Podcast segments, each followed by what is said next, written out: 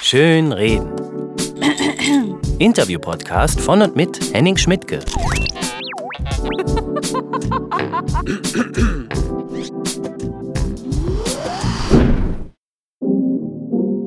Es gibt Leute, die reden viel, so wie ich, und es gibt Leute, die machen einfach, so wie Markus Tigges. Seine Frau hat vor einigen Jahren in Kambodschas verlassener Tempelstadt Angkor Gebäude restauriert. Und dabei fiel den beiden die krasse Armut im Land auf. Zur Schule gehen in Kambodscha kostet Geld. Die meisten haben kein Geld. Alles bleibt wie es ist. Also haben die Tigges zusammen mit kambodschanischen Freunden selber eine Schule aufgebaut. Was man halt so macht, wenn man einfach macht. Ich kann sowas nicht. Ich kann nur mit solchen Leuten reden. Hut ab und viel Spaß mit Markus Tigges. Wann bist du jetzt äh, wiedergekommen aus Kambodscha? Wiedergekommen aus Kambodscha, das war Ende Mai 2013 sind wir zurückgeflogen. Also das heißt, knapp über zwei Jahre ist das her, zweieinhalb Jahre fast. Aber du bist auch regelmäßig immer wieder drüben, sage ich jetzt mal. Ja. Äh, du warst jetzt vor kurzem. Ich war jetzt gerade für sechs Wochen, also im Juli, Juni, Juli für sechs Wochen da. Im Februar war ich für drei Wochen da. Immer so Das Jahr davor war ich auch zweimal da für jeweils drei Wochen, vier Wochen. Ja, Immer zwei, dreimal im Jahr? Oder? zweimal normal. Okay. Also das erste Jahr, als wir zurückgekommen sind, äh, war ich gar nicht da, weil da musste man erstmal hier so viel tun und schauen. Und aber seitdem sich das jetzt eingependelt hat, so ist es jetzt zweimal im Jahr. Ich werde jetzt dann wieder im Januar fahren und dann mal schauen, wann es dann das nächste Mal sein wird. Das ist noch nicht klar. ja. Du bist ähm, von diesem Khmer for Khmer, heißt, nee, wie heißt das? Doch, Doch, Khmer for Khmer Organization. KKO, ne? Genau. Klingt irgendwie, könnte auch so eine coole Kette sein. KKO. Okay. Die neuen Produkte von KKO. Und es gibt ja auch Produkte, da können wir auch noch drüber sprechen. Ähm, wie ist jetzt deine Position bei diesem Verein? Ist es wahrscheinlich? Ne? Es ist eine, ja, das kann man mit einem deutschen Verein vergleichen. Also in Deutsch hört sich das immer komisch an, Nichtregierungsorganisation. NGO. NGO, Non-Governmental Organization. In Deutschland wäre es ein Verein. Keine Ahnung, es gibt ja große Vereine, sowas wie auch der TÜV oder so, ist ja auch ein Verein. Ne? Stimmt. Die Ja, GEMA. Also, die GEMA ist auch ein Verein. Und äh, ja, also es geht so in diese Richtung. Also jetzt nicht, äh, ne, man denkt ja in Deutschland oft immer Sportverein, Schützenverein, sowas, ne? aber gut, das ist dann. Halt, ja. ja, und du bist so eine Art Vorsitzender denn des Vereins? Ich oder? bin eigentlich der, ja, der Mitgründer. Wir haben das zu zweit gegründet, kambodschanische Freundin von mir und ich. Und dann waren noch ein paar, die ihren Namen dafür hergegeben haben, weil man, um eine Nichtregierungs-, eine NGO halt äh, zu registrieren, mit dem Ministerium in Kambodscha brauchte man dann halt ein Board of Directors. Und also wie das hier auch ist, man braucht dann ja auch für einen Verein einen Vorsitzenden, einen zweiten Vorsitzenden, einen Kassenbart und Ah, so ja. weiter. Schriftführer und das brauchte man dann da auch. Aber im Endeffekt haben wir das zu zweit dann gemacht. Und ich bin jetzt der Programmmanager von dem Verein sozusagen. Das musst du mir erklären. Was heißt Programm bei euch? Ja, es gibt verschiedene Programme in der Organisation. Also es gibt äh, verschiedene Ausbildungsprogramme, also Vocational Training, also Berufsausbildung. Einmal eine Schneiderausbildung, eine Motorradmechaniker-Ausbildung. Auf der anderen Seite, also wir arbeiten eigentlich fast nur im Bildungsbereich. Dann gibt es noch Englischunterricht, es gibt einen Kindergarten, es gibt Computerklassen und ähm, es gibt dann daneben noch äh, ein kleines Tour- und Tourunternehmen, ein Reisetourunternehmen, um Ah. halt einfach Geld dafür zu, für die Organisation zu verdienen, dass wir nicht nur von Spenden abhängig sind. Und ich bin für also das Programmatische. Also in welche Richtung entwickelt sich was? Wie sind die Inhalte der Programme, der Lehrprogramme? Was braucht man dafür? Das ist mein Job eigentlich. Ah. Du, du hast mal Pädagogik studiert oder ähnliches? Genau, ich habe Pädagogik studiert. Ich habe das nie abgeschlossen, aber irgendwie. Wie so viele. Ich glaube, es, es wäre ungewöhnlich, ne, wenn. Ja, Ähm, aber äh, das Gute an dem Studium war, man konnte eigentlich wirklich sich mit dem beschäftigen, was einen tatsächlich interessierte. Und Man hatte Zeit. Oh, man also ich habe viel Zeit. Asta-Arbeit gemacht und Genau. da schon irgendwie so in der Kultur AG und so. Ich glaube, das waren meine ersten Schritte dann zu diesem kulturtechnischen Bereich. ja. Also was du tust, kann man grob und umschreiben als Konzepte machen und organisieren von ferne natürlich nur. Ja, So. also im Endeffekt, ja, mache ich die Konzepte oder ich arbeite mit an den Konzepten, stelle das dann auch mal den Kambodschanern vor, arbeite mit denen daran, schaue immer, in welche Richtung entwickelt sich was. Und das ist die Kollegin von mir, die Pari, die hat ähm, zwar auch Management studiert und Accounting, also Buchhaltung, das kann man in Kambodscha studieren, das ist ein Studiengang. Und ähm, die macht das tägliche Business eigentlich der Organisation. Die, die leitet die komplett, führt die anderen Mitarbeiter, schaut, dass alles funktioniert. Äh, aber wenn es darum geht, in welche Richtung soll sich was entwickeln, da sagt sie immer, hm, das ist nicht so ihrs. Also da hat sie Schwierigkeiten mit. Also so, ja. das irgendwie so in die Ferne zu blicken, sozusagen. Und für mich war es immer so, ich habe halt Abrechnungen, solche Geschichten, wirklich Buchhaltung, das war nie mein Ding. Also das kombiniert sich eigentlich bei uns ganz, ganz gut. Mm, das dann mm. halt so zusammen. Also du bist Und, der Visionär.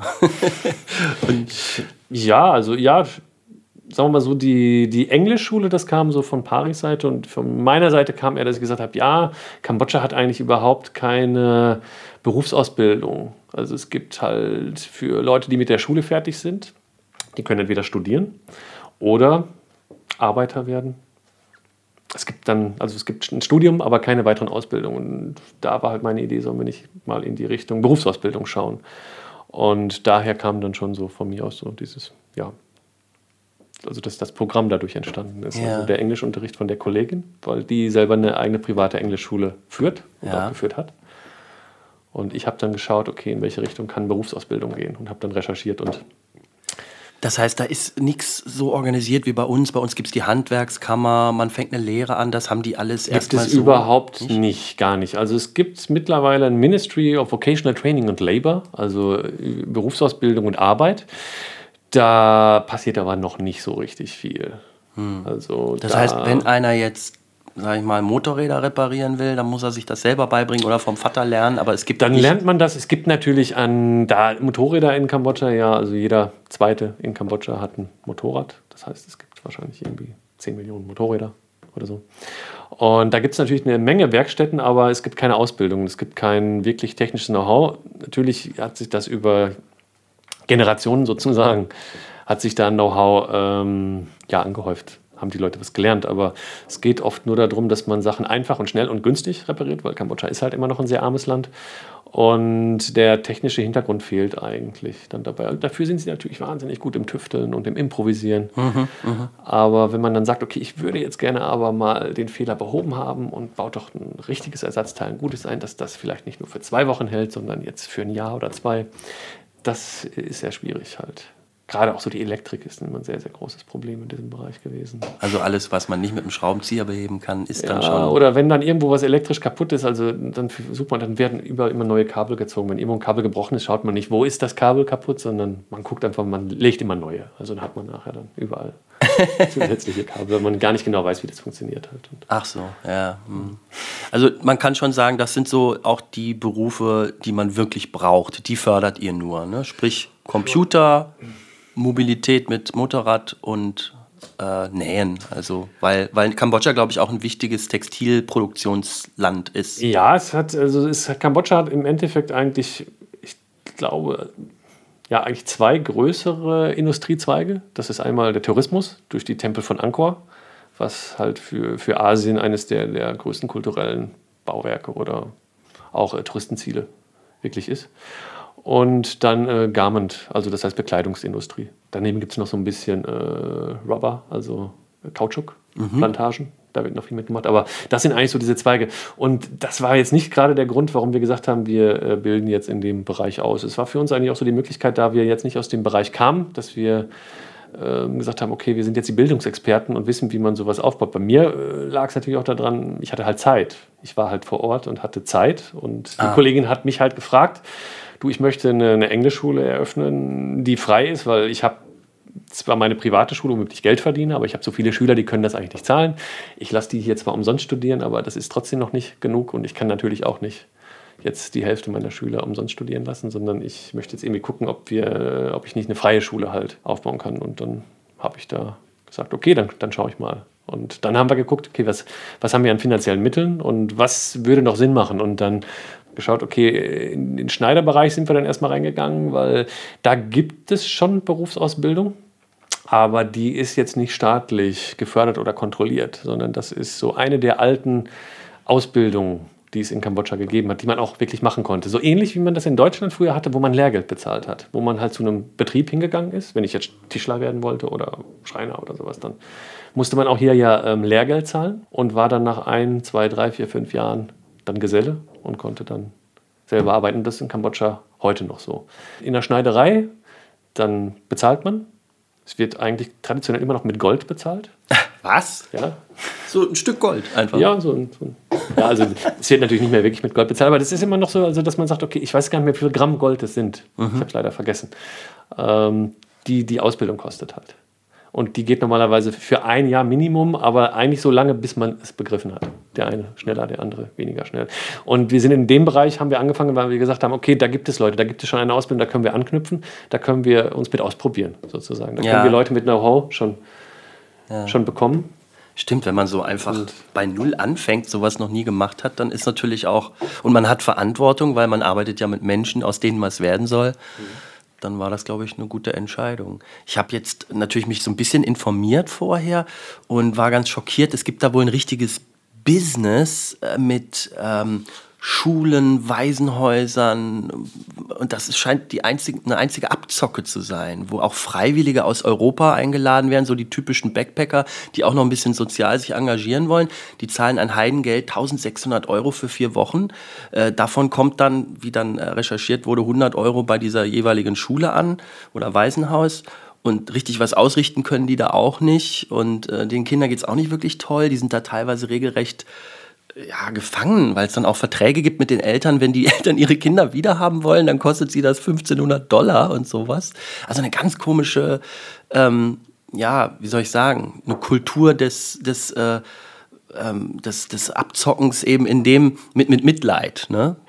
Ja, das gibt's. Das äh, ist jetzt ein bisschen viel zusammengewürfelt gerade. Also Ja, das, ich habe einfach so zusammengefasst, was ich in einer Doku gesehen habe. Ne? Ja. Und äh, also es sah so aus, so haben sie es zumindest jetzt kameratechnisch gezeigt, dass wirklich wohl um Angkor Wat eben auch sehr viele von diesen Orphanages eben angesiedelt sind, gerade weil man sie dann sofort sieht als Tourist und denkt so, ach, ich will ja auch mal was Gutes tun. Mhm. Und Ja, ich glaube, es hat sich, äh, also es gibt es schon wirklich seit Jahren. In Kambodscha gibt es auch wahnsinnig viele private Waisenhäuser. Und naja, also da muss man jetzt fast wieder an einer anderen Stelle anfangen. Es ist ein bisschen schwierig, das zu erklären, weil ähm, in Siem Reap gibt es auch, glaube ich, ungefähr 300 NGOs. Also das ist Wow. einfach, das ist einfach wahnsinnig viel, was es da gibt. Ganz viele lokale, es gibt auch internationale, ähm, gerade auch ganz viele Waisenhäuser. Und das sind, wie man jetzt vielleicht jetzt in Deutschland sagen würde, äh, auch die Leute kommen ja alles, sind ja alles Wirtschaftsflüchtlinge, weil es ihnen hier in Deutschland besser geht, sind die Waisen auch äh, oft Wirtschaftswaisen, würde ich das nennen. Also die werden wirklich, ja, aus, vom Land geholt, könnte man sagen. Die, die, die Eltern haben eigentlich nicht genug Geld, um die Familien durchzubringen. Also gehen es sind davon- gar keine Weisen. Sind keine Waisen. Nein, 80 Prozent der Kinder dort sind keine Waisen. Okay. Mhm. Und das Problem ist, dass dann es gibt so viele Touristen oder sogar auch internationale Organisationen, kleinere, die dann einfach dahin kommen und sagen, wow, es gibt ja hier so viele arme Kinder und denen müssen wir jetzt helfen, denen müssen wir ja Geld geben. Und dadurch haben sich ganz, ganz viele Waisenhäuser von eigentlich, glaube ich, also ich habe einige von denen kennengelernt. Ich habe mir am Anfang viel davon angeguckt und auch Entwicklungen mitbekommen von so Waisenhäusern, wo Leute wirklich so aus dem selber Weise gewesen, dann, ich will den Kindern helfen, haben Kinder zu Hause aufgenommen, haben sich dann noch ein Gebäude gemietet, haben das gemacht, dann kamen Touristen, haben Geld gegeben und auf einmal hat sich das so verselbstständigt. Ich glaube, das ist an vielen Bereichen passiert, dass die Leute eigentlich erstmal mit einer guten Idee angefangen haben, also mit gutem Herzen, aber mit keinem Know-how, wie man sowas überhaupt macht. Und dann kamen die Ausländer und haben gesagt, ja, hier hast du Geld, dann kannst du denen ja was zu essen kaufen. Und dann kam auf einmal immer mehr Geld und es kommt Geld rein und es ist so, ja, die wissen gar nicht, was da passiert. Also man mit, mit Geld auf einmal zugeschmissen.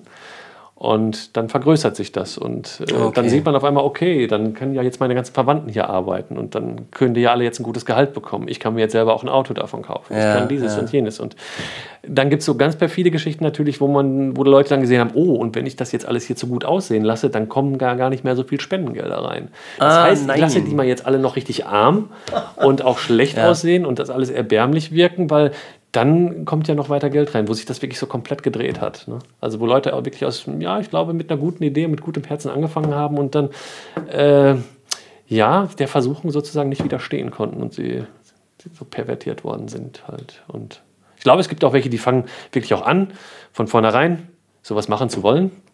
Aber ich glaube, das ist auch schwer.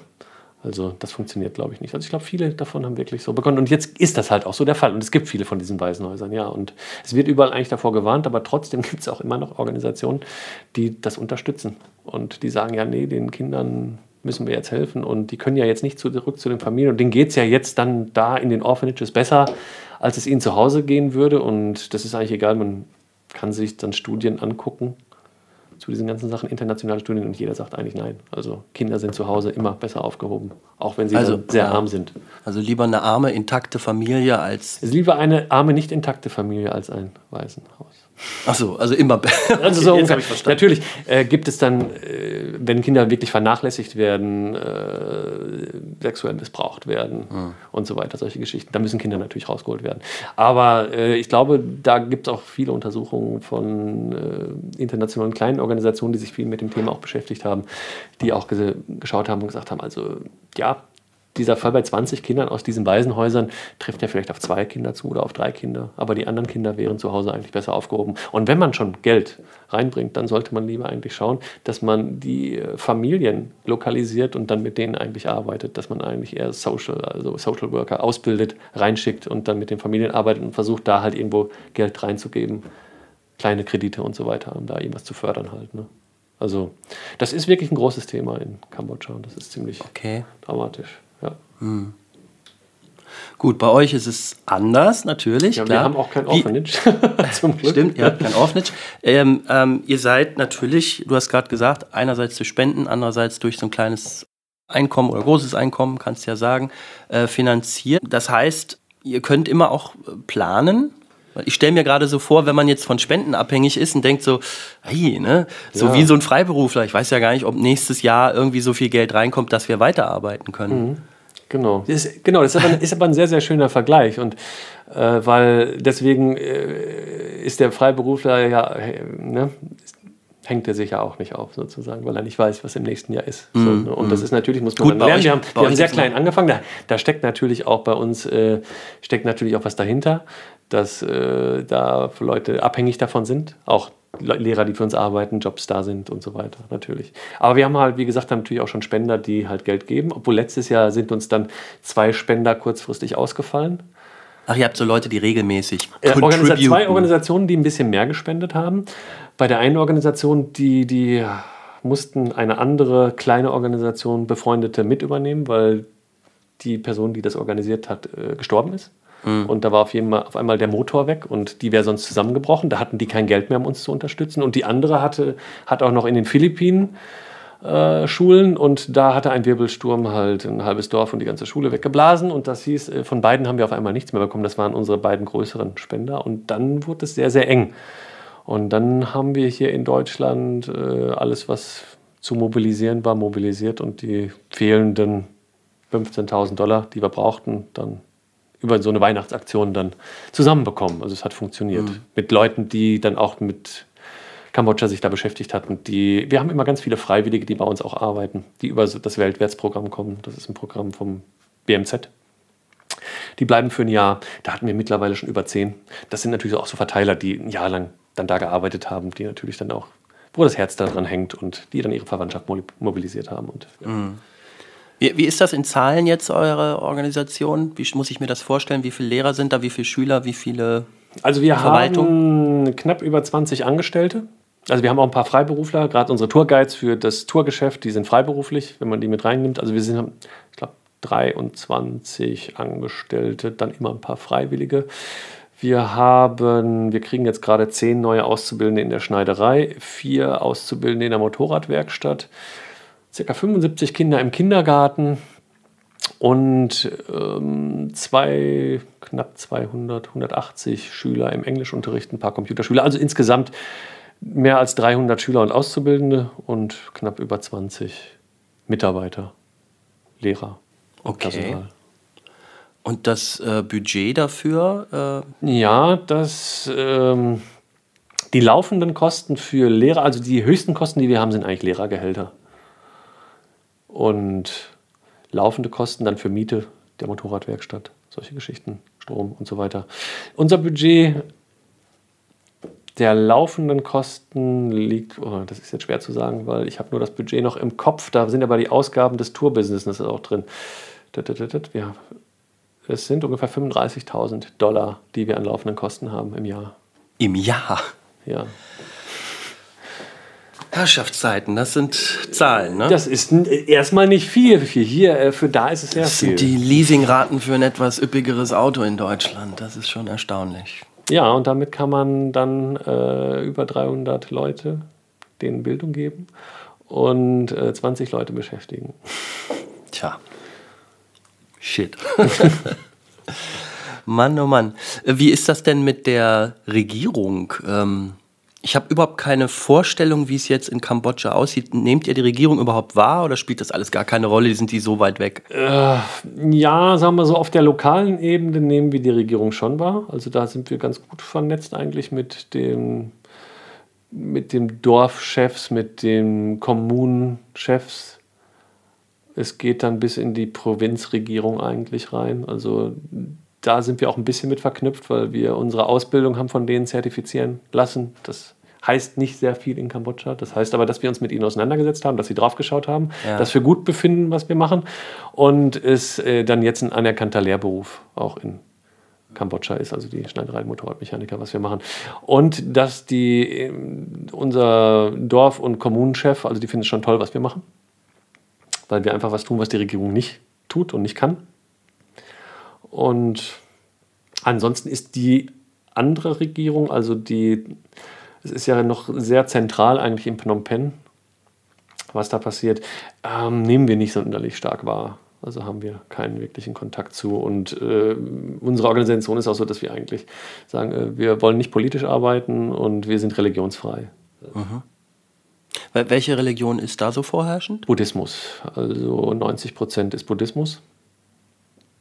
Also es gibt auch, das war jetzt äh, letztes Mal, als ich da war, auch noch wieder eine spannende Geschichte. Es gibt dann doch wieder Katholiken, Christen, die da am Missionieren sind. Und da wollte eine Organisation, das, das war eine schwedische, glaube ich, eine schwedische Organisation, mit uns zusammenarbeiten und zu uns eine ganze Gruppe an Schülern zur Ausbildung schicken, bis wir dann mal mitbekommen haben, dass die ja wirklich stark missionieren und dann haben wir das ablehnen müssen.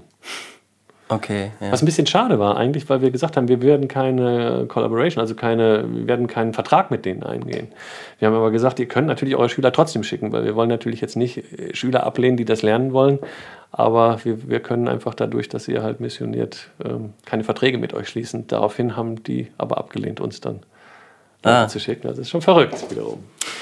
Ja klar, die machen das ja auch nicht aus Jux und Dollerei. Das muss man einfach so sehen. Mhm. Also, ähm, aber erstaunlich finde ich, fällt mir gerade ein, dass die es ja sogar, ich glaube, es ist die katholische Kirche oder eine Freikirche aus USA, die haben es bis Nordkorea geschafft. Ja, die Chapeau. Achso, bis Nordkorea. Nordkorea. Okay, weil die ja. Südkoreaner sind nämlich in Kambodscha auch äh, gerne unterwegs zum Missionieren. Also. Stimmt, das ist ein sehr christliches Land, die, die Südkoreaner. Ja, ähm, ich kann mir vorstellen, dass der Ansturm größer ist als die Leute, die ihr aufnehmen könnt. Nein, das ist das Spannende, das ist es eigentlich nicht. Ah. Hätte ich jetzt gedacht, aber ja, das würde man vielleicht auch denken. Nee, also wir haben, wir haben nie wirklich äh, groß auf äh, Expansion gesetzt. Da wir, wie gesagt, äh, mit wenig äh, Know-how, wie man so eine Schule aufbaut und betreibt, angefangen haben. Also natürlich Pari, da sie schon eine Schule hat, aber das dann jetzt wirklich als, als NGO, als Organisation zu machen, ähm, haben wir eigentlich am Anfang immer sehr darauf geguckt, dass die Lehrer halt weitergebildet werden. Dass wir halt mit, mit Freiwilligen, mit, mit Volunteers aus, äh, aus England haben wir viel gearbeitet, die dann halt professionelle Lehrer sind. Oder auch aus Deutschland kamen Lehrer und die einfach mit den Lehrern gearbeitet haben, geschaut haben, wie baut man ein Curriculum auf. Mit Holländern haben wir gearbeitet, die haben Curriculum mit unseren Lehrern dann mitentwickelt. Für die kleinen ABC-Klassen, dass man erstmal nur mit Lauten beginnt im Englischen und so. Das war sehr, sehr spannend. Und dadurch äh, haben wir gar nicht so, ja, wir haben nicht so große Werbung dann eigentlich dafür gemacht, weil wir einfach wollten, dass die Qualität irgendwann funktioniert. Ich habe viel mit anderen Organisationen zusammengearbeitet äh, und Freiwillige da platziert, auch für das BMZ. Habe da ganz viel gesehen. Also, dass sehr viel immer auf Expansion gearbeitet wird und eigentlich nicht auf die Qualität geachtet wird. Das heißt, dann macht man halt einen Englischunterricht auf dem Dorf, alle Kinder kommen. Man achtet nicht darauf, wie alt sind die eigentlich, wohin passen die, was lernen die. Und dann hat man nachher 50 Kinder in einer Klasse und äh, der Effekt ist, ist fast null. Und das wollten wir halt nicht. Und deswegen haben wir auch die Gebäude, die wir dann gebaut haben, die am Anfang die Deutsche Botschaft bezahlt hat mit einem Microfund okay. was wir beantragt haben in 2010. Dann haben wir die Klassenräume nur so groß gebaut, dass nur 20 Schüler reinpassen. Also ich finde, das reicht dass, auch. Dass wir gesagt haben, wir, wir limitieren das jetzt einfach so dadurch, weil ansonsten unsere Direktorin zu der Zeit auch noch gesagt hätte, Pari, ja nee, ist, der Bedarf ist einfach so hoch, dann packen wir da halt 40 rein. Und äh, aber also mein Fokus lag dann immer eher darauf, eine Qualität zu entwickeln, die wir mittlerweile auch jetzt äh, seit einem Jahr sind wir wirklich jetzt so weit, würde ich sagen, man sagen kann, ja, unsere Qualität ist wirklich sehr, ist schon wirklich gut. Und wir fangen jetzt im nächsten Jahr eigentlich damit an, das wirklich jetzt auszuweiten, also mehr Klassen anzubieten, dass wir in den Abendbereich noch reingehen. Momentan haben wir nur mit Kindern eigentlich gearbeitet, tagsüber, und dass wir jetzt am Abend dann noch Klassen für Erwachsene oder für Jugendliche anbieten werden, so für den Englischbereich. Hm. Das heißt, die Kinder, gehen die denn auch auf eine normale Schule ja. und kommen dann extra nochmal zu euch? Ja, die äh, Dorfschule, die, die Schule ist eigentlich fast schräg bei uns gegenüber, kann man sagen. Und in Kambodscha ist das ein bisschen speziell. Da ist es äh, gibt einen Zweischichtbetrieb in der Schule. Einmal vormittags und einmal nachmittags. Und die einen Schüler gehen vormittags zur Schule, die anderen Schüler gehen nachmittags. Und die, die vormittags gehen, kommen nachmittags zu uns und die, die nachmittags gehen, kommen vormittags zu uns. Und die meisten Schüler, die wir haben, sind ja Englischschüler und die kommen für eine Stunde am Tag fünfmal die Woche. Also von Montags bis Freitags kommen die dann für eine Stunde am Tag und lernen Englisch. Ach, da kann man schon eine ganze Menge, glaube ich. Da kann man schon reißen, was ne? tun, weil das ist natürlich schon, mhm. schon was, ja. Ist denn, ist das auch die Amtssprache oder die zweite Amtssprache in Kambodscha? Ja, Englisch ist die zweite Amtssprache. War früher Französisch. Nach dem Bürgerkrieg hat sich das aber zum Englischen hin gewendet. Mit Bürgerkrieg meinst du, als die Roten Khmer kamen? Genau, ja. Hm. Da habe ich jetzt auch noch mal so reingelesen in das Thema und habe dann ganz schnell wieder alles zugemacht, weil mir echt sämtliche Fußnägel hochklappten, weil das wirklich, glaube ich, das schlimmste Morden und Abschlachten war, glaube ich, im 20. Jahrhundert nach, nach dem Holocaust oder so. Ja, so könnte man es, ja, so ungefähr. Also besonders horrormäßig deswegen, weil ich irgendwo auch gelesen hatte, dass halt äh, dass Patronen zu teuer waren und man lieber die Leute wirklich von Hand erschlagen hat. Und die haben halt auch nicht gekleckert, die haben geklotzt. Das ist ja, äh, man weiß es gar nicht genau, aber irgendwie, ich glaube, die Hälfte der Bevölkerung fast äh, oder ein Drittel. Ein Drittel ausgerottet. Ähm, und das ist noch nicht so lange her, in Anführungszeichen, nee. 40 Jahre höchstens. Äh. Das war von 75 bis 79, ja.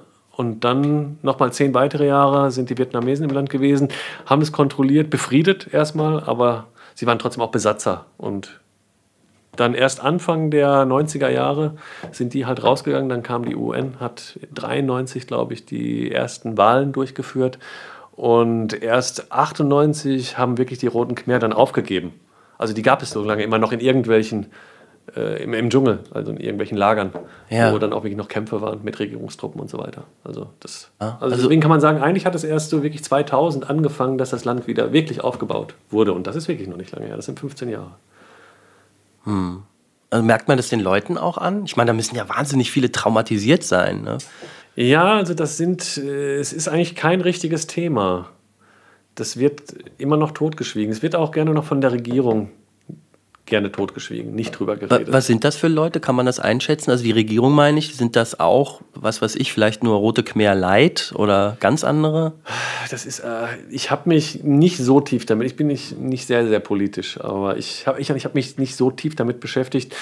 Aber der Premierminister, ja, der hat seinerzeit, äh, hat auch mit den Roten Khmer gekämpft, ist dann aber rübergewechselt und hat dann gegen die Roten Khmer gekämpft. Also im Endeffekt, ähm, nein, ist er, ist er kein Roter Khmer. Also, und es gibt natürlich immer noch irgendwo in der Regierung, sitzen gerade in, im ländlichen Bereich, im Provinzbereich, sitzen immer noch alte Rote Khmer auf irgendwelchen Posten. Das ist ähnlich wie in Deutschland. Naja, in Deutschland war nach 45 auch noch einiges von Nazis. Das sag ich ja, genau, das, genau ja. das. Also, ähm, genau wie in Deutschland, weil man das einfach, ansonsten hätte es alles gar nicht funktioniert. Ne? Und, mhm. und es gab dann ja, äh, ich glaube 2006 ist das Tribunal in Kambodscha. hat das gestartet. Ich weiß nicht, ob du darüber was gelesen hast. Also, dass wirklich die, äh, die obersten Verantwortlichen der Roten Khmer angeklagt worden sind, ja. die, denen man noch habhaft werden konnte. Und dadurch ist überhaupt erstmal äh, das, der erste Schritt gemacht worden, dass darüber geredet wurde, dass es ja. öffentliche Verhandlungen dazu gab. Mhm. Und ich glaube, im Endeffekt sind nur drei Leute verhandelt worden bisher. Also so gut mhm. wie nichts, aber dadurch ist ein Prozess in Gang gekommen, dass man über sowas redet. Mhm. Spürt man das, ob das jetzt also ist das ein Staat oder würdest du eher sagen, ist egal? Das ist einfach ein Land. weißt du, was ich meine? Weil ja. ein Staat, den spürt man irgendwie. Wie, wie, deswegen fragte ich vor, vorhin schon, nimmt man den wahr? Ist da eine Kommune, ist da eine Öffentlichkeit? Sagen die Leute, ja, wir wollen wählen oder ist denen das, haben die ganz andere Probleme? Das ist es ist spannend. Das, ich glaube, das hat auch wieder was fast mit dem Tribunal zu tun. Also ich habe es irgendwie so ein bisschen so gesehen, dass wenn ich die ersten Wahlen, die ich in Kambodscha erlebt habe, und ich weiß es nicht mehr, sie waren auf jeden Fall nach 2007, ich habe zwei Wahlen dann erlebt und die erste Wahl, die ich erlebt habe, da ist nichts passiert. Das war halt ein Tag, die Leute sind zum Wählen gegangen. Man hat es daran gesehen, dass alle einen schwarzen Zeigefinger hatten, weil man damit dann einmal, ich glaube, die Stimme abgegeben hat und dann, damit dann kenntlich machen konnte, dass man schon gewählt hat und nicht zweimal wählen geht. Und da wurde nicht darüber gesprochen, was man gewählt hat, äh, was politisch passiert ist. Und bei der letzten Wahl vor zwei Jahren, da wurde es auf einmal in die Öffentlichkeit getragen. Also da hat man darüber geredet. Da äh, wurde die Opposition ganz stark gewählt da die vorher halt eigentlich kaum existent war, die immer klein gehalten wurde, weil die Regierungspartei eigentlich in jedem kleinen Dorf seine Regierungsbüro, äh, seine Parteibüros hat und wirklich Zugriff auf alles auf im ländlichen Bereich. Wo man merkt, auf einmal in den Städten passiert was. Die Leute, die ersten Studenten kommen von den Universitäten mit einer anderen Bildung und ja, man man beschäftigt sich damit. Es wird Druck auf die Regierungspartei ausgeübt, die seit 93 äh, im Amt ist. Ne? Also es ist ja. also schon Mhm. Schon keine wirkliche Demokratie. Also es wird halt zwar, die, es werden Wahlen durchgeführt, aber trotzdem ähm, hat es nie einen Regierungswechsel dann eigentlich da gegeben. Und der hätte fast stattgefunden bei der letzten Wahl. Und da wurde es auch ziemlich dramatisch auf den Straßen mit Demonstrationen und so weiter. Und jetzt merkt man auf einmal zum ersten Mal, der Staat wird spürbar. Mhm. Also es wird so ein starker Druck von der Opposition auf die Partei ausgeübt, dass jetzt auf einmal es wird angefangen zu arbeiten. und das ist sehr, sehr spannend halt. Ja. Das ist in jedem Falle gut, ne? Und das ist auch spannend zu sehen von dieser kleinen kambodschanischen Mittelschicht, die es gibt. Unsere Lehrer zum Beispiel, Direktoren oder auch andere, die mit uns dann da verknüpft sind, wo man sieht, die haben halt schon einen Bildungshintergrund und sind nicht ganz so arm, dass sie sich mit anderen Sachen beschäftigen können. Äh, die sehen das dann halt auch wirklich so. Es ist nicht, dass sie dann stehen und sagen, ja, die Regierung muss weg, sondern die haben auch gesagt, uh, wenn die Opposition dieses Mal gewonnen hätte, dann hätten wir ein großes Problem gehabt. Dann wäre das Land komplett destabilisiert worden. Halt. Und deswegen ist es eigentlich, das, was gerade passiert, ist eigentlich sehr, sehr gut die Regierung fängt an zu arbeiten, die Opposition arbeitet und man nimmt sich gegenseitig wahr und man bekämpft sich nicht nur. Und mhm. man ist sich nicht ganz sicher, also es wird 2018 mit der nächsten Wahl, da wird es, nee, 2000, doch 2018 ist die nächste Wahl, da wird es halt sehr, sehr spannend werden, was mhm. dann passiert halt einfach. Mir kreist ein Thema noch im Kopf rum, weil wir vorhin noch äh, die Roten Khmer äh, nur kurz erwähnt haben. Ich, ich, ich finde wirklich, ich finde es so schlimm, dass ich die gar nicht weiter ja. vertiefen will. Aber äh, es liegen seitdem auch immer noch Landminen rum. Ist das noch ein Thema? Weil ihr ihr macht ja auch, äh, ich darf das ja sagen, Radtouren. Motorradtouren und Radtouren. Motorradtouren und Radtouren, ja, es gibt natürlich immer noch Landminen. Also die Radtouren, die finden halt in dem Angkor, in dem archäologischen Park statt. Und der hat so 400 Quadratkilometer, wo mehrere hundert äh, historische Stätten drin sind. An die 100 Tempel, die man besuchen kann der Angkor Wat, der bekannteste, größte, der ist das größte religiöse Bauwerk der Welt eigentlich, von den Massen, die da verbaut worden sind. Und ähm, ja, da gibt es, der, der ist halt komplett geräumt worden, da gibt es keine Landminen mehr. Aber auf dem Land gibt es immer noch Landminen. Und wir haben das bisher auch dann immer noch mit unseren Freiwilligen, die ich dann immer der betreut habe in Kambodscha auch gemacht haben, dann die, die Entminungstrupps dann mal besucht und geschaut, wie funktioniert das eigentlich und was wird da eigentlich getan und was ist das eigentlich für eine Arbeit. Es ist normalerweise nicht gefährlich, was wir machen, da diese Landminen dann in Bereichen liegen, wo die Leute normalerweise nicht langlaufen. Also wo es Wege gibt, ist es eigentlich auch zu 99,99 Prozent sicher. Oder wo es Straßen gibt. Aber halt noch die Bereiche, wo dann keine Straßen sind. Es ist dann schon so ein bisschen, wenn man vor ein paar Jahren, wo ich angefangen habe in Kambodscha und mein Geländemotorrad hatte und das Land bereist habe und dann auf der Straße unterwegs war und dann sieht man gerade, okay, da werden jetzt gerade an der Straße Minen geräumt, weil diese Straße wieder aktiviert werden soll. Und wo man dann vorsichtig diese Danger Mind Schilder, die sind so kleine Holzflöcke mit einem roten Schild drauf, da wo ein Totenkopf drauf ist. Und die stehen dann überall an der Straße, dass man, also wenn man von der Straße runtergeht, ist Danger Minds und hinter diesen Schildern liegen die Dörfer. es sind wirklich dann verrückte Bilder, die man dann sieht, weil ja, für die Entminungstrupps ist es halt einfach so. Der Bereich ist noch nicht sicher, wo die Dörfer liegen, wo die Ja. Leute jeden Tag langlaufen. Das macht Individualtourismus eben, wie du es gerade so geschildert hast, mit Fahrrad oder mit, mit, so einfach mit Rucksack durchs Land reisen, bisschen kompliziert wahrscheinlich. Ne? Ja, vor Jahren war das noch so, also heute ist das, äh, ja, und natürlich der, auch der Individualtourist von heute äh, folgt ja den Massen und da, wo, der, wo die Massen sind, ist es halt alles safe, Ja. sicher. Ähm, Angkor Wat, das ist äh, für mich schon das attraktivere Thema als die Roten Khmer. Äh, interessanterweise haben die das nicht kaputt gemacht oder so. Ne? Die fanden Ja, das, ja, das war schon so ein bisschen. die haben ja sonst, ich will das nur kurz dann, Ja. dass die Hörer das verstehen, aber die hätten ja am liebsten ganz Phnom Penh irgendwie eingeebnet und ich glaube, aus der Stadtbücherei haben sie einen, einen Schweinestall gemacht. Also die waren so, die waren auf diesem Trip, wir schaffen den neuen Menschen und der lebt auf dem Land, das ist ein Bauer Genau. und der ist befreundet mit den anderen Bauern und dann ist so es fast schon so ein, so ein Zeugen Jehova Paradies. So, ich glaube, das hatten die vor. ja, Und man hatte also das so ein Gefühl- wirklicher Bauernstaat. Also ja, ohne. Also in Phnom Penh sind an, an den großen Straßen haben die einfach wirklich Löcher in den Asphalt gehauen und Palmen gepflanzt. Ne?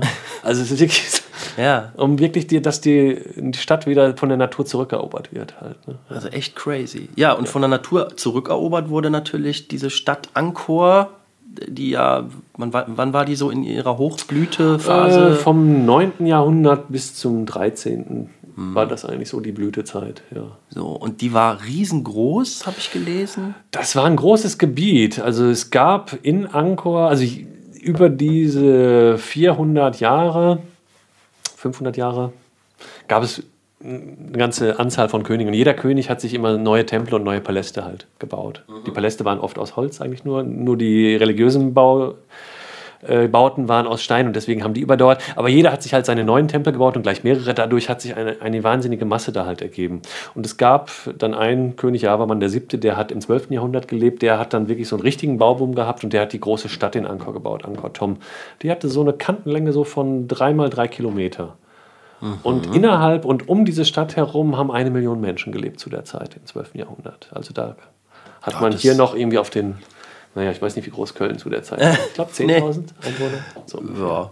Ich glaube, sowas in der Richtung. Ja. Also das ist schon eine andere Größenordnung. Und, äh, und warum ist das einfach alles verschwunden, sodass man wirklich, ich glaube, die, die äh, Franzosen haben dann irgendwann im 19. Jahrhundert das durch Zufall wiederentdeckt. Ja, das ist natürlich dann auch wieder so ein bisschen arrogant gewesen, wenn man dann sagt, wir haben das entdeckt. Natürlich haben da überall, das war nie verloren gegangen und die Leute haben da gelebt, Menschen haben da gelebt. Es war nicht mehr in Benutzung. Also die, das ist jemand verlassen worden, ähm, wie das halt in vielen von den Hochkulturen ist. Man weiß es nicht wirklich genau, warum es passiert ist. Es wurde immer unheimlich viel Krieg geführt mit den Nachbarländern. Aus allen Seiten hat man sich immer bekriegt und versucht, sich gegenseitig was wegzunehmen. Also es sind ganz viele Khmer-Bauten auch in Laos, in Thailand zu finden. Also die Ausdehnung von Kambodscha in Vietnam war halt wirklich sehr groß. Also, und dann ist es nachher irgendwann wieder geschrumpft. Also es wurden Expansionskriege geführt, dann haben die Nachbarn wieder Kriege geführt. Und äh, ich glaube auch durch diese ganzen Bauten, die dann nachher da entstanden sind, der König, der so viel gebaut hat, ähm, hat man auch wahnsinnig viel äh, ja, Potenzial da reingesteckt, Mittel reingesteckt und dann ist es irgendwann gekippt. Also dann hat es halt nicht mehr funktioniert. Und seit einigen Jahrzehnten wird das dann jetzt wieder restauriert, kann man das Die sagen? Franzosen haben eigentlich damit angefangen. Die haben das irgendwann 1800, schlag mich tot, 90, wieder entdeckt. Also da lebten, da war äh, Siem Reap, die Stadt, die jetzt an den Tempel liegt, wo wir, wo auch unsere Schule ist, äh, war da halt ein Dorf. Und da lebten auch Mönche an den Tempeln und auch der Angkor Wat wurde da auch zu der Zeit noch gepflegt. Also da nach ihren Maßen vom Dschungel freigehalten, aber ganz viele von den kleinen Tempeln waren halt wirklich komplett, hatte sich der Urwald die zurückgeholt. Und Werden die, sollen die alle wieder freigelegt werden? Oder? Die sind mittlerweile alle wieder freigelegt. Also es gibt eigentlich keine Tempel mehr, die wirklich noch unzugänglich im Dschungel, Dschungel liegen. Ja. Einige sind von den Franzosen dann wieder restauriert worden. Mittlerweile ist da Aber na gut, es sind sehr, sehr viele internationale Teams da. Also der Konsens ist normalerweise, dass man sie versucht so zu erhalten, wie sie sind und nicht sie wieder aufzubauen. Mm, ja, aber das ist ja eigentlich überall so, ne? oder? Ja, natürlich, aber die Franzosen haben ja, wie gesagt, 1890, ich glaube, die haben 1900 irgendwann angefangen, wirklich zu restaurieren und die haben einige Tempel komplett Stein für Stein abgebaut und dann auch wieder rekonstruiert und nachgebaut. Was andererseits natürlich für uns auch jetzt wiederum toll ist, weil dadurch hat man Tempel wieder noch in diesem Zustand, äh, man sieht, wie sie früher ausgesehen haben. Also wenn man das nur so betrieben hätte, wie man es heute betreibt, hätten wir ganz viele Steinhaufen. Hm. Stimmt, da hat, sich, da hat sich der Trend geändert in der Archäologie. Ich kann mich erinnern, äh, ich glaube, der Palast von Knossos auf Kreta wurde auch im 19. Jahrhundert angefangen wieder aufzubauen, nach, nach den Erkenntnissen, die sie damals hatten. Und irgendwann hat man gesagt, halt, stopp, nein, das geht ja gar nicht. Also wir können nur das zeigen, was da ist und können es nicht einfach wieder aufbauen, aus welcher Philosophie auch immer. Aber die, die herrscht ja heute vor. Also es geht ja eigentlich selten, dass irgendwie jemand sagt, das Kolosseum wird jetzt komplett bis in den kleinsten Winkel neu gemacht. Ja, das, das, Spannende natürlich in Angkor ist natürlich, dass da wirklich, aber auch wirklich von aller Herren Länder äh, Teams und normalerweise gehört immer so ein Tempel gehört einem Land, so ungefähr, so einem Team. Ah. Ne? Also das, da arbeitet man oft nicht zusammen, so, sondern so Expo-Pavillons. Ja, so, so, ähnlich ist das. Und äh, die Deutschen, die jetzt am Angkor Wat arbeiten, arbeiten dann doch einfach ein bisschen anders als die Chinesen, die dann an einem anderen Tempel arbeiten, die dann auch oft äh, dann noch ein bisschen kreativer da unterwegs sind. Also wenn da so ein Relief einfach, wenn die Dreiviertel davon weg ist, dann wird das mal ergänzt und naja, wenn man nicht mal genau weiß, was drauf war, dann macht man halt was Neues. dann wird halt ja. eine neue Geschichte da drauf geschrieben. Ja. Und das, äh, und die Inder haben dann auch wieder noch an einem Tempel, der eigentlich so erhalten bleiben sollte, weil wenn man da Bilder schon mal von gesehen hat von Angkor, gibt es ja diese wahnsinnig großen Bäume, die so über den Tempeln wachsen, die so aus den Tempeln herauswachsen, aus den Mauern herauswachsen. Und äh, da gab es einen speziellen Taprom, den Tempel, wo auch Tomb Raider gedreht wurde von Angelina, mit Angelina Jolie. Und äh, ist schon wirklich schön. Und der sollte eigentlich so erhalten bleiben wie er dann so war mit allen Bäumen und äh, in so einem zerfallenen Zustand. Naja, aber das indische Team hat jetzt in den letzten Jahren dann doch wieder angefangen, ihn jetzt doch wieder noch hübsch zu machen. Da sind natürlich, dann merkt man einfach, da kommen andere, treffen andere Kulturen aufeinander und jeder hat doch immer noch seine eigene Meinung von dem, was, wie man es machen sollte und was, was schön ist. Und mhm. ja wird mir jetzt gerade so bewusst, also gerade in und um Angkor ist ja wahrscheinlich, und da in eurer Stadt Siem Reap, ist ja wahrscheinlich äh, Multikulti pur. Also da sind ja wahrscheinlich sämtliche Nationen der Erde irgendwie vertreten. Kann man das so sagen? Durch die äh, Tempel, ja, natürlich, mhm. durch den Tourismus. Ja.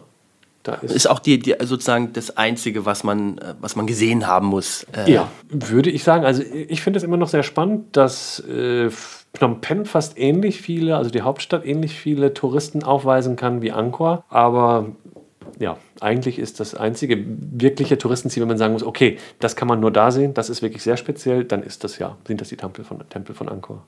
Hm.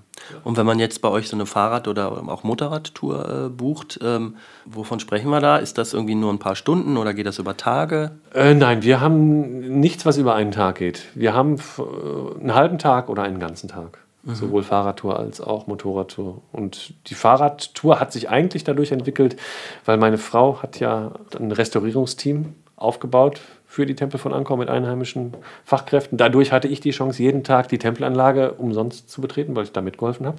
Ah. Normalerweise kostet das 20 Dollar ah. Eintritt pro Tag. Oh, okay. Das heißt, ich, das war ein schon sehr großes äh, Privileg für mich. Ich hatte trotzdem noch sehr viel Zeit. Dadurch habe ich den Angkor Park sehr gut kennengelernt und habe halt jeden kleinen Weg und jede Strecke, wo sonst keine Touristen sind, halt gesehen. Und da machen wir halt über diese Strecken dann Touren mit Touristen.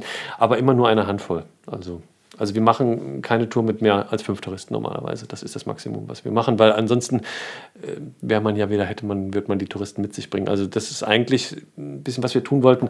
Äh, den Angkor Park kennenlernen, ohne die Massen an Touristen mit sich zu haben, sondern kleinere Tempel sich anzuschauen, die Wege hintenrum, die kleinen Dörfer, die sogar noch an dem Park liegen. Also es ist verrücktes. Also wenn man in Angkor Wat sieht, das wirklich das größte, besonderste Bauwerk von Kambodscha, äh, in fast Sichtentfernung, was nur hinter ein paar Bäumen äh, ist, ist eines der ärmsten Dörfer, die man sich in Kambodscha vorstellen kann. Also da gibt es keinen Strom, da gibt es kein Wasser und da fahren wir dann halt so dran vorbei. Und das ist natürlich dann auch immer, aber das ist für die normalen Touristen nicht sichtbar. Ist von der Regierung auch nicht gewollt, dass diese Dörfer jetzt äh, weiter ausgebaut werden, weil sie es eigentlich beschlossen haben, dass es ein historischer Park sein soll und man möchte am liebsten diese Menschen aus dem Park heraus haben. Aber die möchten natürlich den Park nicht verlassen, weil sie seit Generationen da sind. Halt. Und das ist auch ein bisschen konfliktbeladen dann. War das früher mal eine Stadt? Hatten die sowas wie Steinstraßen oder? Die Straßen haben eigentlich aus Laterit bestanden. Das ist Was? das Laterit, das kennt man hier nicht. Das ist ein, ist ein spannender Werkstoff eigentlich. Das ist äh, ein Material ähnlich wie Lehm. Kann man das so aus der Erde schneiden. Sieht auch, hat auch so eine Farbe, sieht so rötlich, porös. Wenn man das zum Trocknen hinlegt, äh, gibt es einen chemischen Prozess, der darin stattfindet und es härtet steinhart aus. Das heißt, man kann dem auch jede Form geben, wenn man es schneidet. Und dann äh, ist es nachher so hart wie der härteste Stein, den man sich vorstellen kann. Und daraus sind halt Fundamente und auch Straßen gebaut worden. Und das kommt halt in Asien häufiger vor, in Kambodscha viel. Und daraus werden heute immer noch Straßen gebaut. Zwar nicht mehr aus Blöcken, sondern heute so aus einer Art Kies dann, der daraus gewonnen wird. Und also die Landstraßen in Kambodscha sind immer noch aus Laterit. Ach so. Und, oder halt aus der, mittlerweile immer mehr, aber das ist so der klassische Werkstoff. Und ja, und das war vielleicht auch einer der Gründe, warum jetzt so viel gebaut werden konnte überhaupt. Also weil man so einfach halt Baustoff, der sehr, sehr haltbar war, erzeugen konnte. Fertigbeton aus der Erde. Genau. Einfach nur. Der dann gerne noch, äh, alles was dann noch schön sein sollte, wurde dann aus Sandstein gemacht, aus Sandstein geschnitten und dann verziert mit Sandstein. Oder auch oft wurden die Fundamente oder so, ein ganzer, so eine ganze Pyramide aus dem Laterit gebaut und das wurde dann nochmal mit Sandstein verkleidet, damit es nochmal einen anderen Look bekommt. Und Und das hält auch ewig, also oder verrottet das? das verrottet auch, aber es hält schon sehr, sehr lange. Das ist, äh, ist ein eisenhaltiges Gestein und da ist wirklich eine Eisenstruktur nachher drin. Also das Eisen hält den Stein sozusagen. Du kannst richtig bei manchen Steinen sehen, also da, wo die Leute immer drüber laufen, da hast du richtig so wie so ein Centstück groß, wie so Eisenflakes, die richtig Ah, glänzen im, ja, ja. im Sonnenlicht. Also wo sie die bestehen zum großen Teil aus Eisen halt und das macht sie so stabil. Aber die Tempel sind dann aus Sandstein. Also das, was man so sieht, was man so kennt, diese äh, Sandstein. Silhouette. Das ist Sandstein, Sandstein. genau.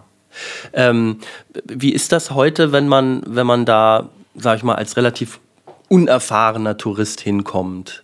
Ähm, ich habe mal von einer Frau gehört, sie fährt sehr gerne nach Thailand, weil dort gibt es klimatisierte Busse und man kann auch als Frau, sage ich mal, unbehelligt reisen. Es ist also relativ touristisch erschlossen, das äh, funktioniert alles so. Ähm, kommt Kambodscha da auch mittlerweile hin, dass man sagen kann, du kannst einfach als individueller Ja, es ist sehr entspannt. Es ist ähnlich wie Thailand, eigentlich entspannter, würde ich sagen, weil in Thailand, die sind schon sehr geschäftsträchtig und teilweise auch so ein bisschen pushy und wollen einem dann auch vielleicht irgendwas verkaufen, was man nicht will. Das ist in Kambodscha eigentlich eher weniger. Aber das, was man in Kambodscha als Tourist machen kann, ist auch eigentlich alles entspannt, safe und ja, auf einem, ja, auf einem guten Niveau. Also, wo man, wie du sagtest, klimatisierte Busse. Klar, natürlich kann man auch noch irgendwo einen lokalen Bus finden oder hinten auf einer Pritsche mitfahren, wenn man das unbedingt dann möchte. Ne? Also, Ja klar, das geht ja natürlich auch. Aber das ist, hat sich eigentlich schon so weit entwickelt, dass man da entspannt reisen kann. Natürlich nicht im ganzen Land. Aber also es gibt halt ein paar Spots, ein paar Städte in Kambodscha, die dann auch, es gibt ja auch noch ein bisschen Küste. Es gibt dann noch äh, zwei alte Kolonialstädtchen in der Nähe von der Küste, die wirklich auch ganz toll sind. Die kann man schön bereisen. Da gibt es Gästhäuser. Da ist alles entspannt. Und ähm, ja, also das ist schon ein Reiseziel, wo man auch ohne große Abenteuerlust äh, einfach durchreisen kann. Ja. Und die Leute sind unheimlich nett. Und äh, Wie wohnt ihr da, wenn ihr im Land seid? Jetzt, wenn wir hinkommen, ich, wir ich habe zuerst äh, bei einem Freund gewohnt, der den Job von Elke, also von meiner Frau jetzt übernommen hat. Der hat noch ein Gästezimmer. Dann kamen noch irgendwie noch mehr Bekannte von ihm. Dann habe ich noch ein paar Tage im Gasthaus gewohnt. Und als Elke kam, dann auch wieder in einem Gasthaus, in einem Hotel. Und nachher wieder bei ihm. Dann. Also das wechselt immer. Es es ist aber auch unheimlich günstig, muss man sagen, jetzt in einem Gasthaus oder Hotel zu wohnen. Also ich glaube, ich wüsste keinen anderen Ort weltweit, wo ich bisher gewesen bin, wo man so viel für so wenig Geld eigentlich bekommt wie jetzt in Siam Reap. Wir hatten jetzt ein Gasthaus mit Swimmingpool und klimatisiertem Zimmer äh, für 15 Dollar die Nacht. Oha. Das war jetzt äh, nicht äh, super gemanagt. Also man musste jetzt von der Sauberkeit ein paar Abstriche machen. Aber, aber trotzdem ist das einfach unglaublich. Wäre jetzt meine nächste Frage gewesen. Hygiene ist wahrscheinlich dann, dann doch eher insgesamt gewöhnungsbedürftig. Ja, natürlich, klar. Aber das äh, ist ja selbst für einige Leute, wenn man nach Italien fährt, schon gewöhnungsbedürftig. Also das ist ja immer die Frage, wie, wie sieht man das? Und wenn man natürlich in einem guten Hotel ist in Kambodscha, dann sind die hygienischen Bedingungen genauso, wie sie hier sind halt. Ne? Und, aber wenn man auf der Straße läuft, sieht es natürlich ein bisschen anders aus. Da fliegt auch dann gerne schon mal Müll rum, klar. Also das liegt natürlich aber wieder an der äh, Struktur des Landes. Die Müllabfuhr gibt es mittlerweile auch schon, aber die armen Leute leisten sich das natürlich nicht und schmeißen ihren Müll dann gerne auch noch oder verbrennen ihn oder oder man hat immer noch so diese Mentalität, die man in vielen von diesen asiatischen Ländern sieht, dass äh, die Scheibe vom Auto wird aufgemacht und was man hat, schmeißt man aus dem Auto raus. Und das gibt es in Deutschland auch noch. Das gibt es auch noch. Aber das, das, was halt so ein bisschen ja, verrückt ist, ist es irgendwo, dass das früher einfach normal war. Das hat man da so gemacht, weil man hat früher, wenn man da Zug gefahren ist oder so, hat man von einem Bananenblatt gegessen, hat man aus dem Fenster geschmissen. Das ist okay. Weil es verrottet. Weil es alles verrottet. Aber mittlerweile ist alles aus Plastik, aber man hat immer noch diese, diese Attitüde, die Sachen dann einfach hinzuschmeißen. Früher konnte man das tun, heute nicht mehr. Und, aber auch da sieht man mittlerweile so in den letzten zwei, drei Jahren haben wir gesehen, Sachen, die wir wieder besucht haben, die auf einmal jetzt sauberer geworden sind, obwohl die Zahl der Touristen steigen. Also da entwickelt sich auch eine, eine Kultur.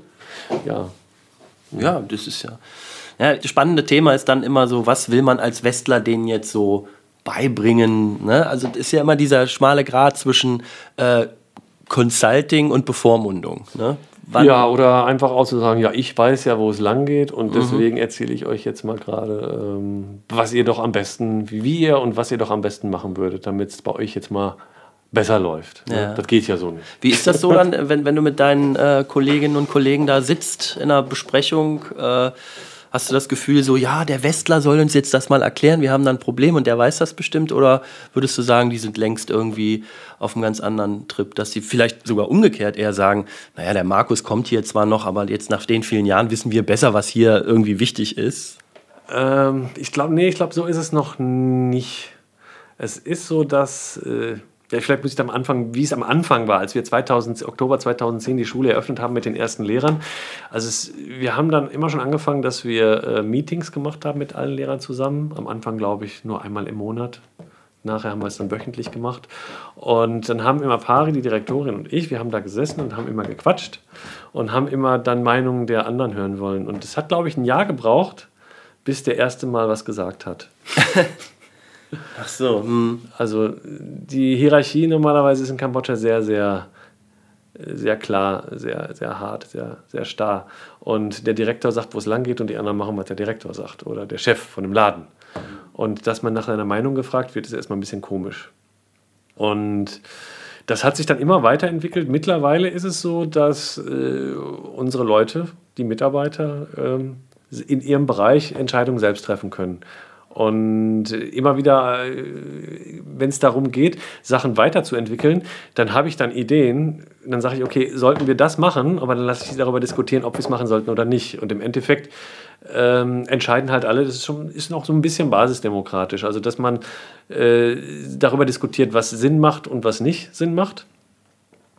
Und im Endeffekt trifft natürlich dann Pari, die Direktorin, die Entscheidung, aber es wird eigentlich jeder gehört mhm. sozusagen. Und dadurch ähm, hat sich schon sehr viel verändert. Also es ist noch nicht so, ähm, ja, ist ein großes Problem. Also ich habe, wie gesagt, mit diesen Freiwilligendiensten, mit Weltwärtsfreiwilligen habe ich äh, für für die GEZ und für den DED seinerzeit gearbeitet und habe die platziert in verschiedenen Organisationen und habe dann ganz viele von diesen ausländischen Organisationen gesehen, die das dann auch so gemacht haben. Und das funktioniert schon, dass man dann kommt und sagt, okay, wir machen jetzt Bildung, wir machen das in dem Bereich, wir machen das hier, wir machen das so. Und wir haben dann unsere Lehrer, die das einfach so mitmachen. Aber da sieht man dann immer das Problem, da gibt es dann so ein ausländisches Management oder Freiwillige, die für eine Zeit kommen und das alles leiten. Und dann gibt es die Lehrer, die angestellt sind und das dann versuchen umzusetzen, was die Ausländer wollen. Und äh, dann kommen aber die Kambodschaner normalerweise niemals in eine Position, dass sie selber in Verantwortung kommen und selber mal kreativ werden, anfangen sich zu überlegen, was brauchen wir eigentlich, wohin wollen wir uns eigentlich entwickeln. Und das ist ein Riesenproblem und das hat sich bei uns mittlerweile verändert. Also dass die äh, bei unseren wöchentlichen Meetings, die wir in jeder Abteilung eigentlich haben und dann einmal im Monat alle zusammen, einfach immer schauen, okay, wo sind wir eigentlich gerade, wo gibt es irgendwie Probleme, muss sich irgendwas verändern, wo ist eigentlich der Bedarf? Also was, was brauchen die Schüler oder was brauchen die Lehrer, um sich weiterzuentwickeln, um besser zu werden. Und da kann halt jeder immer was dazu sagen. Und da werden die Entscheidungen immer so getroffen, dass ähm, ja, jeder seine Meinung dazu sagt. Also teilweise passt es vielleicht dann nicht für jeden, das ist klar, logisch. Aber jeder ist irgendwo mit dabei.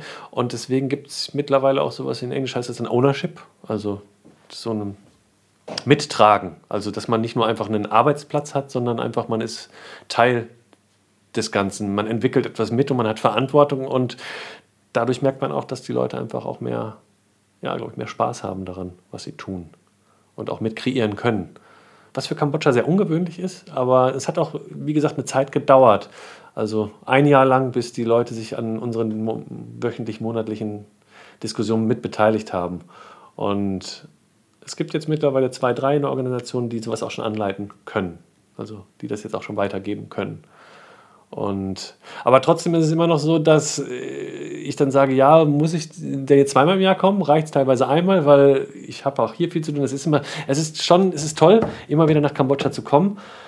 Ich würde eigentlich lieber sogar noch öfter da sein, weil ich es auch toll finde, Entwicklungen zu sehen. Andererseits, diese Reiserei, es ist einfach wahnsinnig anstrengend. Also diese Jetlags, ja. Ist, ich brauche immer irgendwie eine Woche, wenn ich da bin, um mich dran zu gewöhnen da zu sein und dann brauche ich zwei Wochen in Deutschland wieder, um irgendwie hier wieder in das deutsche Leben in den Tritt zu kommen. Und aber trotzdem sagen die Kameradschauen immer, nee, das ist gut, wenn du kommst, weil ne, dann, dann guckt man wieder, dann wird wieder irgendwo, setzt man sich zusammen, ent entwickelt was. Das ist momentan so, wir entwickeln was zusammen und in dem halben Jahr, wo ich nicht da bin, wird es umgesetzt, wird es impliziert eigentlich oder implementiert. Und dann komme ich wieder und dann sitzen wir wieder zusammen und gucken, was ist dann daraus geworden, was wir gemacht haben und wo ist jetzt die nächste Entwicklung notwendig. Und dann setzen wir uns zusammen und entwickeln das. und dann wird im nächsten halben Jahr wieder umgesetzt halt. Man muss halt schon, man muss einfach schauen, was brauchen die Leute und nicht, was glaube ich, was sie brauchen. Das ist auch immer ein riesiges Problem von uns, wenn es Leute gibt, die möchten gerne was spenden. Die möchten dann irgendwas spenden, wo sie meinen, dass sie denken, dass das doch jetzt sinnvoll wäre. Ach, Sachspenden. Sachspenden zum Beispiel. Ja, ja. Dass dann jemand kommt und sagt, ja, ich bringe dann noch äh, Stifte und Bücher und sowas mit. Und ich sage, ja, das ist nett, dass du das machst, aber wir können das viel günstiger hier vor Ort kaufen und wir wissen, was wir brauchen. Mhm. Ist natürlich immer blöd, irgendwie Geld zu geben, aber im Endeffekt, ja, ist das dann oft trotzdem das, was man dann einfach zur Umsetzung braucht. Und die Leute wollen immer so gerne was spenden, was man anfassen kann. Wenn man sagt, so, ich brauche jetzt aber ein Gehalt für einen Lehrer, dafür brauche ich jetzt halt nur mal irgendwie für das Gehalt von so einem Englischlehrer 1500 Dollar im Jahr, dann, ja, wenn ich da jetzt 100 Euro für gebe oder so, dann sieht das nicht so gut aus, als wenn ich was nicht irgendwie was kaufen konnte, was man anfassen kann. Oder, ja, ja. oder es wird halt gerne mal irgendwo ein neues Gebäude von einer größeren Organisation gebaut. Aber wenn man dann sagt, okay, aber wir müssen natürlich das Gebäude ja auch bespielen mit Lehrern und die Gehälter, die müssen wir auch finanziert haben, dann sagen die oft so, ach nee, so laufende Kosten, nee. Unsere Spender, die wollen ja auch, äh, die wollen was sehen, da wollen wir was zeigen. Also das, ist, das, ist, so ein bisschen das Problem. Ja. Deswegen haben wir auch nie äh, auf diese Expansion so gesetzt, weil das ist immer einfach, irgendwie was Neues zu machen. Aber dann das wirklich lauffähig zu bekommen mit, mit Leuten, die was können und dann auch wirklich eine Qualität da umzusetzen. Das ist nicht ganz so einfach. Habt ihr schon so ähm, Erfolgsmeldungen, Rückmeldungen bekommen von Ex-Schülern oder Kunden oder wie ihr die nennt? Also die Englischschüler, die wir haben, die sind ja schon seit Anfang an sozusagen bei uns mit dabei oder halt welche, die dann so alt geworden sind, irgendwelche anderen Sachen machen. Die größten Erfolge haben wir eigentlich bei unseren eigenen Leuten, würde ich sagen. Also wirklich bei den Lehrern, die sich jetzt, die wir ausgebildet haben, wo man wirklich sagen kann, okay, die können mittlerweile wirklich unterrichten und die haben eine Qualität und wo wir das über Jahre kontinuierlich jetzt beobachten können, wo wir auch das Feedback von den Schülern bekommen oder auch von den anderen internationalen Freiwilligen, die kommen, Lehrer sind oder Know-how haben und sagen, ey, das ist schon gut, was da passiert. Also das ist eigentlich das, was wir so an Feedback haben. Oder dass wir halt auch jetzt mittlerweile gerade in dem Vocational Training Bereich, also dem Berufsausbildungsbereich, das hat so lange gebraucht, das aufzubauen, die Motorradmechaniker, es gibt in ganz Kambodscha kein Curriculum, also kein Lehrplan für Motorradmechaniker. Es gibt keine Ausbildung dafür. Und wir haben die halt entwickelt. Also das heißt, wir haben jetzt eine Jahresausbildung, die besteht aus theoretischen und aus praktischen Teilen und Blöcken. Und die ist auch erst vor anderthalb Jahren fertig geworden, also dass sie wirklich lauffähig war, dass man sagt, okay, wir arbeiten jetzt nach einem Lehrplan und nicht nur einfach Learning by Doing.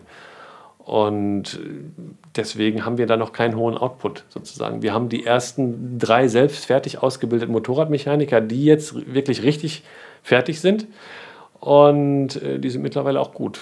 Ja, also das können wir jetzt selber sehen. Und das, wir sehen, wir kriegen halt auch Kundschaft, die zu uns kommt, weil die anderen das nicht können, was wir halt tun oder nicht zu der Qualität können. Und ja, aber noch nicht so, dass wir sagen, wir haben jetzt so einen hohen Output und die haben jetzt eigene Läden eröffnet oder arbeiten jetzt woanders. Und das gibt es noch nicht so. Also wir haben schon im Schneiderbereich äh, Schneiderinnen ausgebildet, die jetzt sich selbstständig, also die so zu Hause kleine Schneidershops eröffnet haben und ihre Familie damit unterstützen, damit arbeiten. Das gibt es ja.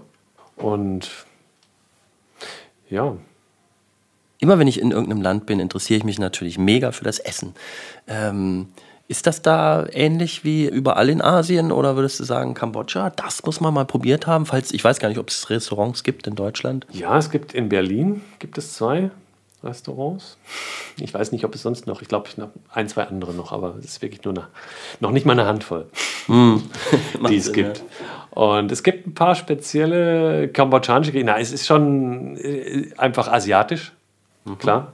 Also viel, viel geschnippelt, es hat, ab in Wok. Genau, viel geschnippelt, ab in Wok. ja. Es gibt ein paar französische Einflüsse dann noch. Baguette gibt es halt in Kambodscha, gab es traditionell halt immer. Und das war, also als wir 2003 das erste Mal in Kambodscha waren, da gab es noch keine Supermärkte oder so. Also ich glaube, einen in der Hauptstadt. Aber man konnte immerhin Brot kaufen. Und für äh, so einen Deutschen, wenn man so länger da war, da war Elke auch schon für drei Monate da, weil sie ihre Diplomarbeit da gemacht hat, da ist so ein Brot schon, auch selbst wenn es dann äh, so, ein, so ein luftiges äh, Weißbrot ist, äh, ich habe mich da nie dran gewöhnt an die Nudelsuppe morgens. Also ich Ach, das Frühstück. Das ist normalerweise eine Nudelsuppe, gibt es halt morgens eigentlich. Das okay. ist ein Frühstück, das kambodschanische Frühstück. Mhm. Und das ist nicht scharf, das Essen, weil in Thailand ist es ja sehr scharf. Mhm. Also eine Mischung aus der Umgebung Vietnam, Laos, Thailand, Kambodscha. Ja, gibt ein paar spezielle.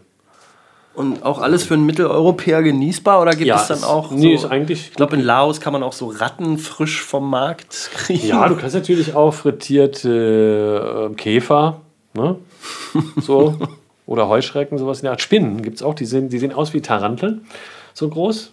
Sind aber keine, aber die werden dann auch gerne frittiert und dann mal so als Snack gegessen. Klar gibt es natürlich auch so abgefahrene Sachen, aber wahrscheinlich für einen Kambodschaner, wenn man hier einen Saumagen oder sowas, weiß ich nicht, ob das, ne? Also, ja. Ja, okay, stimmt. Also das, die Standardsachen sind äh, gebratene Nudeln, gebratener Reis, klar, das kann natürlich jeder irgendwo essen. Und ja. Mehr Amok. Was ja, das war das? Das, das, das, das kambodschanische Amok? Nationalgericht ist Amok. Äh, das klingt nicht gut. Hat aber nichts mit dem Amok, äh, Amok, Amoklauf ja, ja. zu tun oder so. Ja. Ist aber das auch Das ein ist, eine, ist eine Art Curry, äh, ein bisschen gestockt aber, da ist irgendwie Ei mit drin. Und äh, Basis ist auch Kokos, Kokos, Kokosmilch und Curry-Gewürz. Und dann traditionell mit Fisch. Siem Reap liegt ja an dem Tonle Sap. Das ist ein, äh, ja, keine Ahnung, hätte ich jetzt mal besser die Zahlen nachgeguckt. Ein Fluss? Ein, nein, ein, ein sehr großer Binnensee. Und da wird natürlich auch sehr viel gefischt und deswegen gibt es traditionell auch sehr viel Fisch. Auch sehr viel getrockneten Fisch oder äh, auch eine Art Fischfrikadellen frittierte, die überhaupt nicht nach Fisch schmecken. Es wird sehr, sehr viel aus Fisch ge gemacht, was nachher eigentlich gar nicht mehr nach Fisch schmeckt. Das ist schon sehr spannend. Oder halt auch äh, Prahok, so fermentierte Fischpaste. Ähm, das ist so, so für einen Kambodschaner ist Käse sehr, sehr komisch und gewöhnungsbedürftig, mm. wegen Geruch und Geschmack. Und das Pendant dazu ist für uns Prahok dann halt, also diese fermentierte Fisch. Geschichte. Fermentiert vergoren, heißt. Vergoren, vergorener, schlechter Fisch sozusagen. Äh, gibt es in also Schweden auch, ne? Diesen, äh, so, ja. gibt so einen Stinkefisch in der ja, Dose. Und wenn man die aufmacht, fällt man, wenn man es nicht kennt, nicht um. schön. Ja.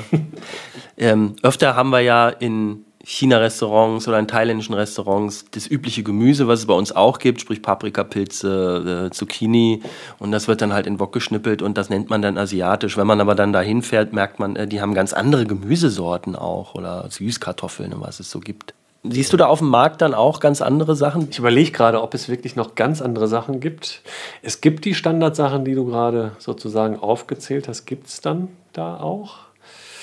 Was gibt es denn noch als wirklich speziell? Also was schon speziell ist, also das, Salate halt aus unreifen Papayas und unreifen Mangos gemacht werden. Obwohl man natürlich Papayas und Mangos jetzt auch hier kennt, aber es ist natürlich eine andere Zubereitungsweise. Also, dass man so, so als ob man so eine Möhre so schrappt, ne, in so Streifen oder so, so eine Art Krautsalat vielleicht, so, so sieht das nachher aus. Das ist sehr speziell da und sehr, sehr lecker. Aber ansonsten, was die Gemüse angeht, Aubergine ist standardmäßig da. Es gibt auch noch andere Sachen, ja. Jetzt erinnere ich mich wieder, aber die habe ich nicht so gerne gegessen. äh, Wintermelon, das ist so eine Art Gurken, so Melonen-Gurkenartig, länglich. Wird auch als Gemüse verkocht. Und Bittergourd ist auch wieder sowas in der Richtung, schmeckt ganz, ganz bitter. Ist aus dem Grund nicht so mein Lieblingsessen gewesen. Ich weiß nicht, ob man Bok Choy, kennt man das hier? Ist auch so eine, so eine Gemüsesalatart. Das ist speziell da. Nee, es ist auch schon wirklich, es gibt da andere Gemüsesachen, die dann hier einfach, äh, glaube ich, ersetzt werden, weil sie einfach sehr teuer importiert werden müssten. Aber es gibt andere Sachen, sowas wie Tomaten und Paprika, gibt es dann auch einfach. Apropos, wenn jetzt so die Marktfrau da auf dem Markt steht mit ihrem Gemüse, äh, versteht ihr auch einen Brocken Englisch oder muss man dann ganz auf Nö, die versteht die Sprache Englisch? Nicht, ja. Kannst du so ein paar Brocken, welche Sprache ist das? Khmer. Khmer auch. Ja, also dafür reicht es eigentlich. Mhm. Also drauf zeigen und vielleicht noch sagen, wie viel so. Ich kann sagen, ja, dass ich dann irgendwie so ein Kilo Tomaten. Okay. So ein bon, muy Kilo, irgendwie sowas. Dann Kannst du einen ganzen Satz noch vielleicht als Abschluss äh, auf Khmer? Nee, das ist mir jetzt zu, das ist mir jetzt zu gefährlich, dass ein Khmer, Khmer für Anfänger mit Markus Tigges und bitte. Das ist mir zu gefährlich, dass jetzt ein Khmer zuhört und irgendwie totlacht. Nein, was, was, was würdest du gerne hören? Ähm, hast du einen Satz? Dann kann ich versuchen, ihn zu. Ich wollte es dir so einfach wie möglich machen. Vielleicht gibt es ja so einen Satz, der so als geflügeltes Wort ist und dir locker von der Zunge geht, während du sonst erst überlegen müsstest, wie der Nee, den mir baust. geht nichts locker von der Zunge. also ich kann ja ein paar, ich kann ein paar, ein paar Worte ein, ja. reinschmeißen. Wie das Guten Tag heißt Sus Rey. Ähm, wenn man fragt, geht's dir gut? Das ist Soxe bei. Soxe bei? Soxe bei, Soxe bei te. Geht's dir gut? Ist das, ist das verwandt auch mit dem Vietnamesischen? Können die sich unterhalten oder nee, verstehen? Vietnamesisch hat überhaupt nichts damit zu tun. Es hat äh, was zu tun mit dem Thailändischen, aber das äh, sagen die Thais sowohl auch die Kambodschaner, wäre nicht so. Aber äh, es ist ungefähr so verwandt, würde ich sagen, wie Holländisch und Deutsch. Mhm. Also schon. Ja. Also es gibt viele Worte, die gleich sind, aber irgendwie mag man sich nicht so richtig und deswegen sagt man da echt nichts. Ich habe das dann nur schon gemerkt, wenn wir dann in Thailand waren, dass dann viele äh, Wörter dann, dass ich die dann doch wieder erkannt habe. Halt, ne? also, ah ja. Ja. Was heißt auf Wiedersehen? Das musst du ja bestimmt wissen. Jumreplier. Das war jetzt nicht irgendwie das Band verdreht oder so. Jumreplier. Schöner kann man es nicht sagen. Ich hätte es auch nicht besser gekonnt.